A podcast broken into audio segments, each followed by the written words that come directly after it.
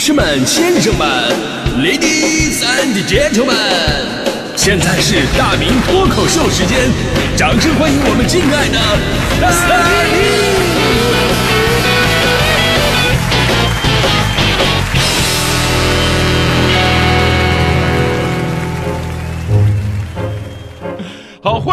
到今天的大明脱口秀，我是大明啊。现在大家伙对健康啊，真的是越来越看重了，当然也非常科学啊。不仅是成年人，你看对未成年人的身材管理都已经提上日程了。那最近呢，有一项调查数据就说明了儿童、青少年超重肥胖率呢，近年来呈快速上升的这么一个趋势，已经成为威胁我国儿童青少年身心健康的重要公共卫生问题了。你看，有数据表明，近十五年间呢，我国肥胖儿童人数增加了二十八倍。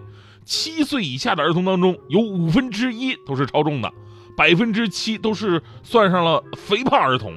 那目前呢，十个孩子当中有一个到两个是小胖墩儿，孩子也成为了三高的这个高危人群了。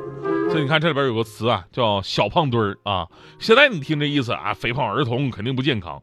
但是你要把这词儿放到二十年前。啊，放到二十年前，小胖墩儿绝对是个褒义词。谁家能有个胖小子，那绝对是一个特别有福气的事儿。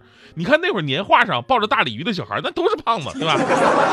没有画的跟这个 TFBOYS 那种特别帅的那种。小的时候学那个歌谣，一张小小床，睡个小胖胖，呼噜噜呼噜噜，睡得甜又香，不吵又不闹，睡得甜又香。哎呀，你看这小胖子好可爱。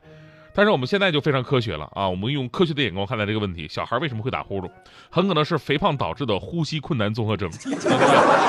长大了以后会导致大脑缺氧，大脑缺氧会严重影响儿童发育。于是你发现这个儿歌再也不可爱了，简直就是一个死胖子的临床表现。还有那个更著名的小胖墩儿，对吧？小胖墩儿坐门墩儿，哭着喊着要媳妇儿，要媳妇儿做点啥？点灯说话，吹灯作伴，明天早上起来梳小辫儿，对吧？一首充满童真的歌谣，把小胖子这个群体仿佛写的特别的可爱。但仔细想一想，你会觉得这个群体其实特别的猥琐。我那时候我就搞不懂啊，我那时候就意识到这个问题了：为什么小胖子就得哭着喊着要媳妇儿？我要那玩意儿干什么？对吧？我们就不能有点出息，搞玩具什么的吗？直到我长大了，我才发现这个歌谣伟大的前瞻性，胖子确实不好找对象。啊 这边说你是个好人，但是没有一个跟你处对象的。每当夜深人静的时候，你确实哭着喊着要媳妇儿我。所以，我们今天说啊，你小的时候，父母最担心你的是什么？因为我们都知道，为人父母爱子心切，那种爱强烈的会把所有的心思都会用在你一个人的身上。啊，虽然说他们不是神，他们不能预测到你前后五百年的命运轨迹什么的，但是他们往往可以做到，在你刚出生的那一刻就替你思考和预测了你整个的人生。我父母就是这样，在我小的时候，他们除了不担心我的身材，剩下的什么都担心。比方说，我在刚出生不久之后，从医院回家的路上，因为我睡得真的是太香了，路上那么颠簸，我一动不动，他们就担心我是不是已经死了。伸手测过我的呼吸有没有气儿，给我洗澡的时候，看到我当时屁股上有个胎记，然后竟然担心我以后找对象会不会因此受到阻碍。这个观点特别的奇特啊！且不说屁股上有胎记，什么也不耽误，咱就说，如果说这个位置真的被人看到了，那已经到这一步了，他也反悔不了了吧？咱说啊，是吧？真的啊，就找对象这一点上，确实能看出来咱们中国人不孝有三，无后为大的观念。就那么大点孩子，家长最担心的问题就是我以后能不能找对象。呃，小学的时候，一二年级的时候，我跟之前跟大伙说，我特别的矮。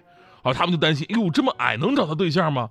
让我拼命的去练篮球，原因很简单，因为打篮球的都高，所以这里边你现在来看是有个逻辑悖论在里边的，那就是打篮球为什么长得高？是因为篮球运动会使人长高呢，还是长得高的都去打篮球了呢？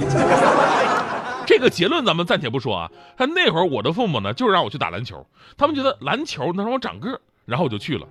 确实也不知道是真有用啊，还是该着我那一年开始迅速发育了。后来蹭蹭长个，小学毕业一米七九，后来他们就说：“哟，这孩子小学毕业就快一米八了，长大还能找到媳妇吗？”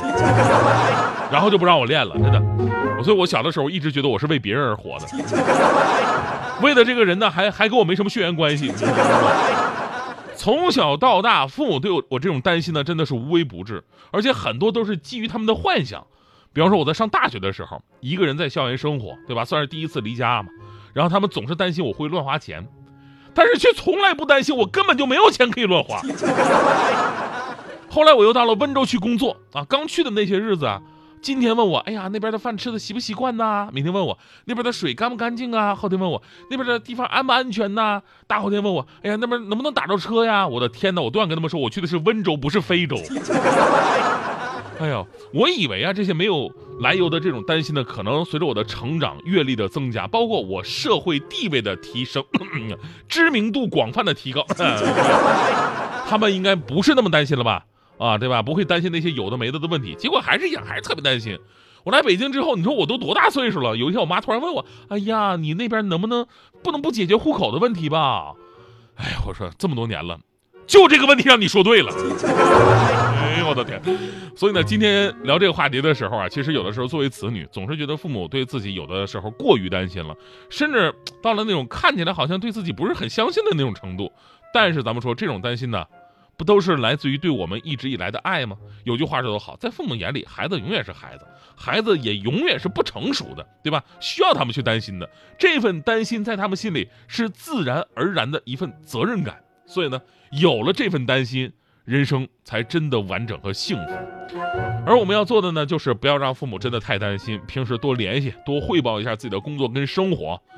哎呀，你要说到这儿，我就特别的汗颜，因为工作的问题呢，我的手机经常是静音或者关机的，因为我们要在直播间里边待着嘛，是不能带手机的。手机就算拿进来的话呢，它也不能有声音，可能有工作需要的话呢，你看一眼就得了啊。所以我们是绝对不能开机的。呃，知道我的朋友也也不会给我打电话，因为打电话我我也不会接，基本不接。我觉得这没什么。但是那天我被一个陌生的朋友给教育了。嗯，那天我我我下了节目，拿开手机一看，哦，我的天哪，十几个未接来电。我一看肯定有急事儿，我赶紧回了一个电话，结果那边劈头盖脸啊，给我一顿教育，说你干什么去了？为什么一直关机啊？我都打了一个上午了啊！你一个人在外地，你不知道随时保持电话畅通吗？你知道你的爸爸妈妈有多担心你吗？当时啊，我真的是我被他教育的哑口无言。我我觉得我确实我这种做法有欠考虑。我说你你大哥你说的对，谢谢提醒。那大哥你你有什么重要的事吗？嗯，大哥说了说那什么我我是顺丰的。你有个快递到付，你赶紧的痛快过来。